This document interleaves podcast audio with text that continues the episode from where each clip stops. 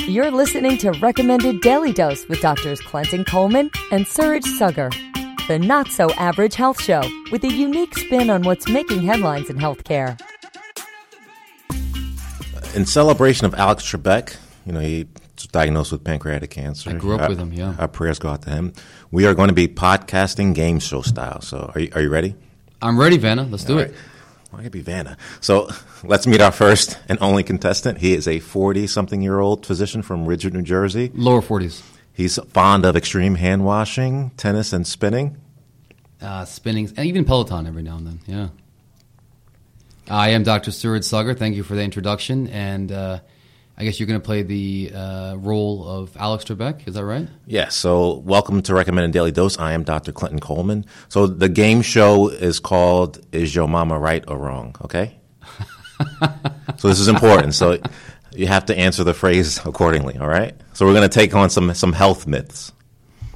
All right, so I'm ready. I'm ready. Let's Oh, you do ready? it, baby. All Yeah, right, let's so the first one is um, Can cats kill sleeping babies by stealing their breath? What do you think? You know, I don't, I don't know if this is a fair question. Remember to answer appropriately. I don't know if this is a fair question because um, I'm really much more of a dog guy. But I'm going to say Use your medical knowledge. What do you think? stealing their breath. Is that right? You know, I think cats uh, would probably kill me in my sleep. I, I've always been afraid of cats. I don't know if you know this, but Or your wife. Egyptian, yeah, well, even when I'm awake, she'll kill me. But you know, Egyptians used to worship cats. I don't know if you know that, but as far as them stealing their breath, I don't. I would say false. Most That's likely. not the answer. What's Oh, we have to say it in a form of a question. yes? All right. So what is No, No. you weren't paying attention. Is your mama right or wrong? Ah. Okay. Oh, I got it. Oh, I see. So, so your mama is wrong. my mama, I would say, is wrong. okay, so no, cats do not require infant, infant air supply. Uh, some people suggest that they're attracted to the, the smell of the, the baby's breath, the milk on the baby's breath. Right. Um, but you know, most cats are lactose intolerant anyway, so no, it's not true. hold on now because mama's you know pretty smart And lactose intolerant so Right. So after they're they've fed off their from their mother, Right. Um, they become lactose intolerant. They don't. so cats don't drink milk uh, much No. really Uh, you know that's actually Grown-up cats. you're right so usually kittens Yeah. all right mama was wrong all coming right from a dog guy. All right, so this is this is your favorite topic, I think. Um, you'll go blind okay i'm not sure if i ever had If- this conversation with my if, mama if so you I, I mean, play with something. Yes, Right. All right. So, you know, again, I'm not going to say mama right or wrong for obvious reasons, but I'm going to say You- we can say true or false. I'm going to for, for this one I'm going to say my physician hat. I'm going to have to say false. You know, I think this is a normal part of sexual development. and obviously you're not blind currently, right? Uh, well, I do wear glasses. Okay, good. So, what is there any research to, to support? Yeah, so this? it's been thoroughly researched, right? And it's actually part of normal sexual development. So, um, you know, any medical benefits uh, that we can tell our listeners? uh, it can lower your risk of prostate cancer. But I'm not sure if that's a dose dependent thing or you know how do they figure that one out. But uh, Right. you know, and also you know if if it were true, there'd be a lot of blind, grumpy, sterile people with hairy palms and acne, right? So, I think we can be assured that that's that is not true. All right. So I got one that my mom used to always complain about about cracking your knuckles and causing Oh, I- no, arthritis. same, same, yeah. What do you think? You know, it sounds harsh um, uh, when you people crack knuckles. And I'll be, won't lie to you, I actually um, am very adverse to the sound. You know, I'm going to say possibly true. You're wrong. all right? Oh. So there's never been any study linking cracking knuckles um, with with osteoarthritis, which is the disease. Um, the actual sound. So it's not bone on bone rubbing together. Right. Um, your synovial fluid, which is between your um, your Joints. bone ju- and the cartilage, um, has gas in it. So the sound is the gas popping when you Right. rub your bones together. So You know, I was actually joking. I actually knew that it was false, and I'll add in something so I don't look ridiculous. This is why people with knee pain, uh, oh god, uh, with knee pain, oftentimes will say they can feel the storm coming on is because of the that pressure. true? Is that true? Well, you know, there is some truth to that because you're talking about gas, so the pressure differences will cause uh, change in uh, the pressure in the synovial fluid. That's amazing. yeah, see, there's actually, uh, I'm not all looks. Wow. All right. All right. So what about this? Eating chocolate makes acne worse. Oh boy, this is, I'm having flashbacks to my teenage years. Um, So when you had your afro, did you have acne too? so when I had the afro, the. Uh, Did you wear braces? The Indian American afro with no braces but Coke rim glasses, really thick. I would say Mama told me that uh, chocolate could cause acne, absolutely. Um, Was she right or wrong? She was wrong. Oh, your mama was wrong. So you know this because acne is a bacteria, right? So it's what is it? Acne. vul- Acne vulgaris. Right. That's so right. Um, acne comes from the bacteria getting caught in pores, and there's oil and hair follicles, and that can cause your whiteheads or blackheads. Yeah, I used to have a T zone, you know, very oily uh, nose and forehead. They call it my You? T- yeah, it was a T zone. So, but the most common triggers are it's hormonal. so or- hence puberty. right, puberty, Um, environmental pollutants, uh, stress, uh, cosmetics. Which, So your facial makeup, which I know you like, you're very fond of. Um, do you sometimes have to change? My foundation? Yeah. Yes. Yeah, yeah. Okay. So, um, but some foods can actually worsen outbreaks, and those are most commonly uh, foods that are high in glucose or sugar and some dairy products. So there may be some truth to this. Also, this may be a maybe. Then is that right? Uh, Right. So, Maybe it's broken down with the milk chocolate, right. Uh, which so, is not as good for you, as opposed to the very dark chocolate with the high uh, cocoa content, which is actually shown to be actually relatively good for you. Right. So dark chocolate has less sugar Right. than your regular milk chocolate. It's actually very bitter, right? Which is why some people don't like it. But that's Right. the one that can actually lower your blood pressure, perhaps be a little heart healthy, etc. Right. So if you have acne and you know you like chocolate, just choose dark chocolate. Now you know my nickname in college was brown Dark- sugar. dark chocolate? Brown sugar. But I suspect yours was dark chocolate. Is that I was milk chocolate, milk chocolate? All right. brown sugar. All right.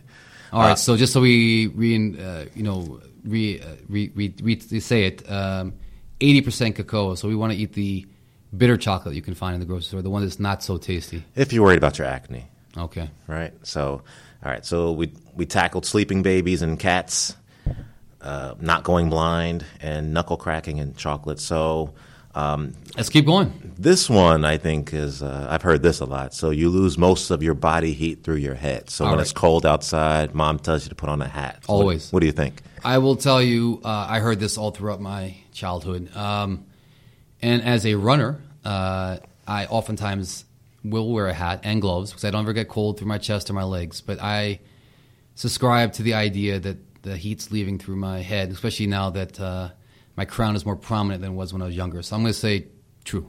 So it's partially true, right? So um, there have been ex- experiments, um, military experiments in the 1950s, where they actually had volunteers dress um, from their shoulders down and stay bareheaded, right? So and they measured the heat coming from their heads. Who would actually volunteer for this? Any idea? uh, If you're in the military, you probably have no in the choice. 1950s. You Then you probably do a definitely- lot of things that you didn't want to do. Got it.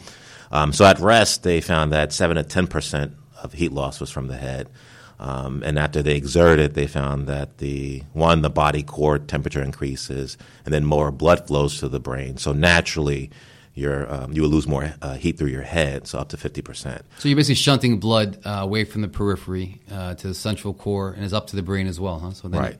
But eventually, as everything else, as your body acclimates itself and Right.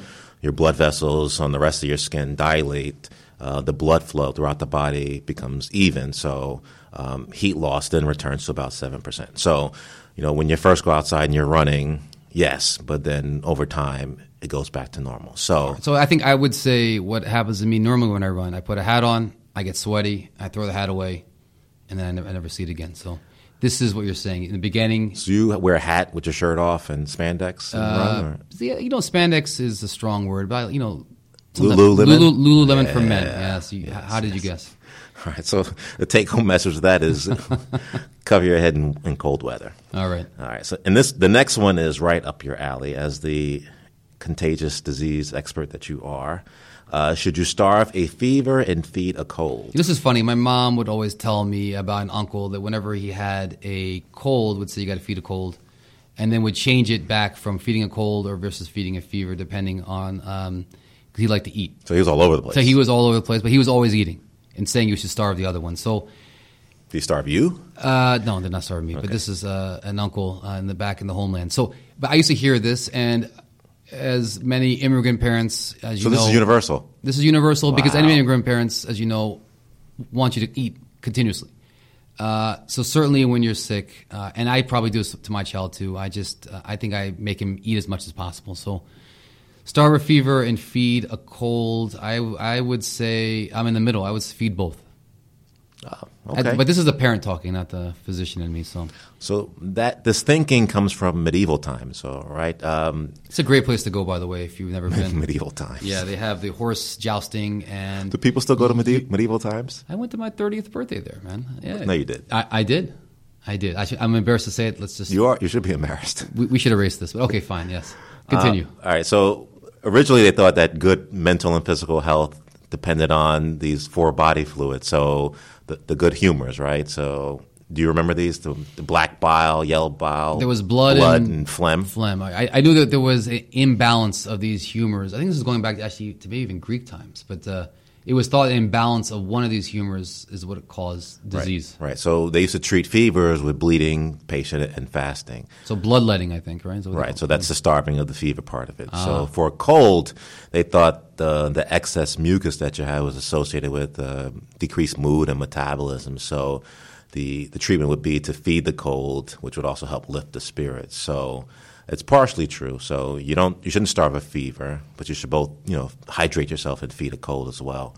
Um, you know when you're sick. Like you know, I mean, I'm not telling you anything different. Uh, your body needs nutrients and ac- adequate calories to fight off infection. So, um, So you, you really want to feed the immune system, right? Right. So we know that people, uh, when they don't feel well, they don't want to eat, which is why sometimes I gently remind patients that, hey, look, try your best to eat something. No one says you need to eat a six course steak dinner. Uh, but you're right. You have to maintain your energy levels. Your body is essentially at war with the, either a bacteria, virus, etc. The temperature goes up in part to uh, uh, to battle this uh, foreign invader. Uh, your metabolism is in overdrive, and you have to have the nutrients to, to support this battle. what about people who try to sweat out a fever? It's like going to a sauna. Or no, like when I'm sick, I'll get in the bed and wrap myself in blankets and just sweat. Well, we, we feel better when you sweat when the quote unquote fever breaks, but usually people get in uh, because they're cold, and then they take uh, a let's say ibuprofen, so Motrin, they take Tylenol, and they do feel better when they sweat, but that's just because the fever is now lifted. I mean, it's that temperature. People don't realize that uh, elevation of temperature is actually the body's way of trying to destroy these invaders. So why should we take? Uh, so why should we take Tylenol or Motrin Well, if it? we do feel better, right? Even if it's temporary. I know, but the point is, the fever is probably doing something good for you. To a point, exactly. But again, we know that too good of anything is, is bad. So if it goes too high, especially in kids, you worry about febrile seizures, other things. So, you know, if someone has a temperature of 99.9, 100.2, 100.4, I mean, really, in the ID world, anything above 100 points, un- anything under 100.6 is not even a fever, right? We don't treat. So you really have to take that into gauge, you know, engage it into what is the evolutionary advantage of having a fever. It really is to try to destroy these bacteria and viruses. The body's smart. You know what I hate when patients will say, My normal temperature. "My normal temperature." Like, no, you're a human being. Your normal temperature is the same as everyone else. We have variation. Uh, That's not a fever from for me. patient to patient. Every patient themselves will have variation in the morning and evening versus cortisol. But you're right. I hear it all the time. ninety-eight nine is a fever for me. And I want antibiotics, and I want this, and I want that. So that's that's that's another podcast. But you're right. All right, I'm upset now. Um, so Let's move to something uh, lighter because you're getting upset. and You're right. sweating. yeah. I think of my kids when I think of this one. Eating Oh. sugar makes kids hyper. All right. I, I mean, I don't have to think about it. Uh, this is the bane of my existence uh, with kid and sugar and and uh, you know observational. Uh, I would say mama was right. Too much sugar is bad. So when you go to a birthday party, right? So you have the pizza, then the cake, and the kids are jumping off How the come they walls. can't have a salad with a candle on it I'm not sure. or some baked Who carrots? came up with that, right? I, I would. I mean, my God, you know, my wife and I would talk at length about how many more birthday parties can you go to with sugar, and then there's sugar at school, and there's a after birthday party, then there's a birthday party with friends from one place, friends from another. It's too much. But does it make kids hyper is the question. Well, I, I'm going to say true. You're false. I'm not doing well today. Hmm. I'm not doing well. Why is that? Why is that? So, you know, sugars are it's just pure energy, right? Pure calories, right? But that's not how our body processes sugar. Right.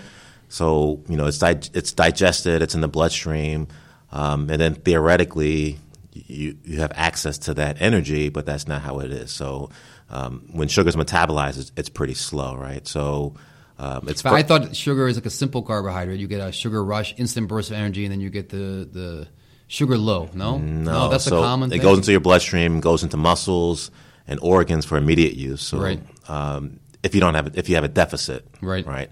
Um, so excess sugars are actually stored in liver and muscles uh, as glycogen. Um, anything over storage capacity ma- uh, is turned into fat.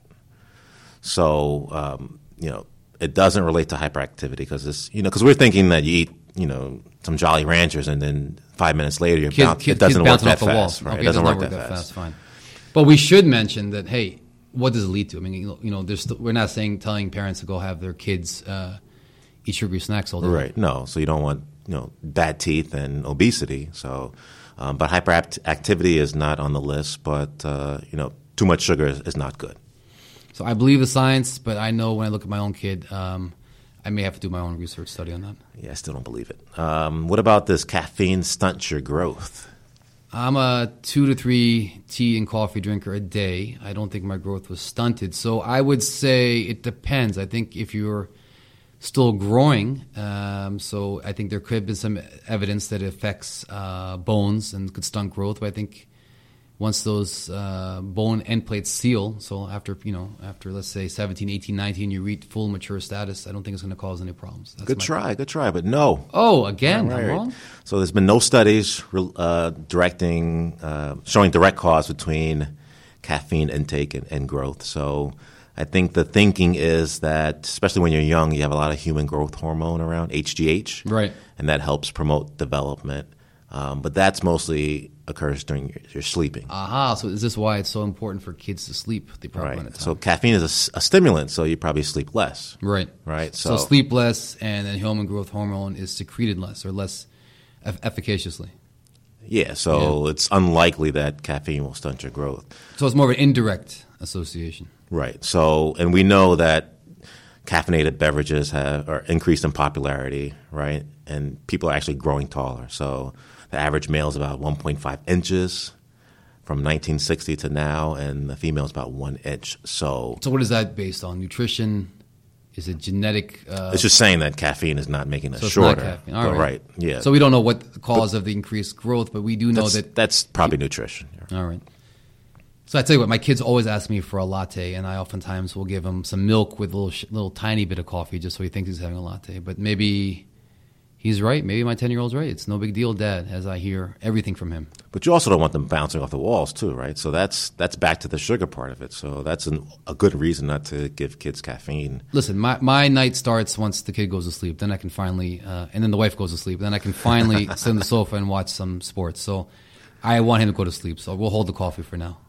All right. So uh, the cold gives you a cold, Oh, listen. like the cold outside gives you Right. a cold, right? Uh, so you can catch pneumonia. That's what my grandmother used to say. You, if you go Yes. outside without your coat, you catch ammonia. uh, pneumonia or you No, not pneumonia. Ammonia. ammonia. Well, you know, as someone very famously said, n- you know, you ain't got time for that, right? We ain't got Right. time to catch bronchitis. Uh, so I will tell you, uh, I heard this growing up. This is a wives' tale, man's tale, mom's tale, dad's tale, whatever. But as an ID doc, I'm going to have to say false. You are correct. Finally, finally. So you know, obviously, there are people living in cold climates, right? Like Antarctica and the Arctic. Um, they're l- not as likely to catch a. I mean, they're not more likely to catch a Right. cold than people living in warmer weather. Um, so you know that has to do with the immune system and whether cold weather may uh, affect that, but it actually can stimulate your immune system instead of. You know, I think what, I'll add my little two cents, or maybe one cent, is that um, when it's cold outside, why do people? Why do we get the flu and other things? Well, it's really because when it's cold, people are more likely to be congregated indoors and less likely to be Oh, outdoors. So, okay. see, this is how these viruses and bacteria, especially viruses, uh, like to spread from person to person. So that's why we see these peaks more in the wintertime with RSV and influenza as opposed to the summertime. So one, um, uh, people are more uh, likely to be inside, more likely to be in close contact with another.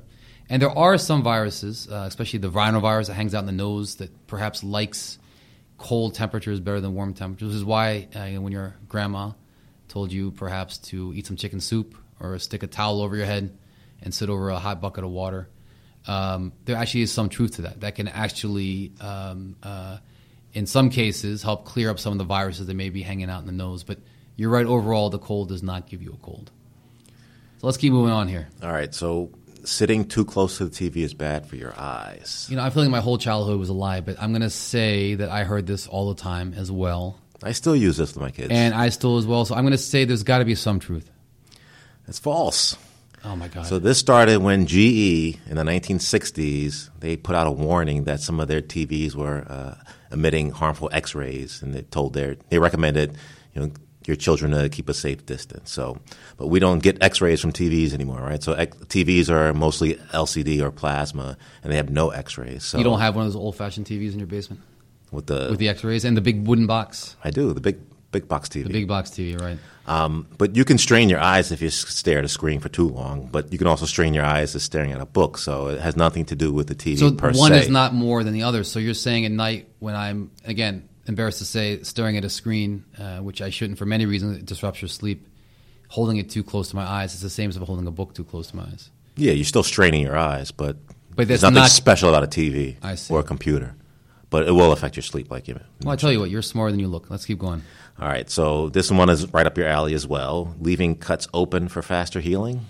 You know, this is, this pendulum has gone back and forth. Sometimes they say wounds should be dry. Sometimes they say wounds should be wet. I'm going to have to say only because I do happen, uh, as you may know, uh, to see patients at the Holy Name Medical Center Wound Care Center um, that this is false. Yes, you're right. So, um, as you know, and I'm sure you'll, you can tell us, but you- covering your wounds is probably good, right? So, having a moist wound is good for healing.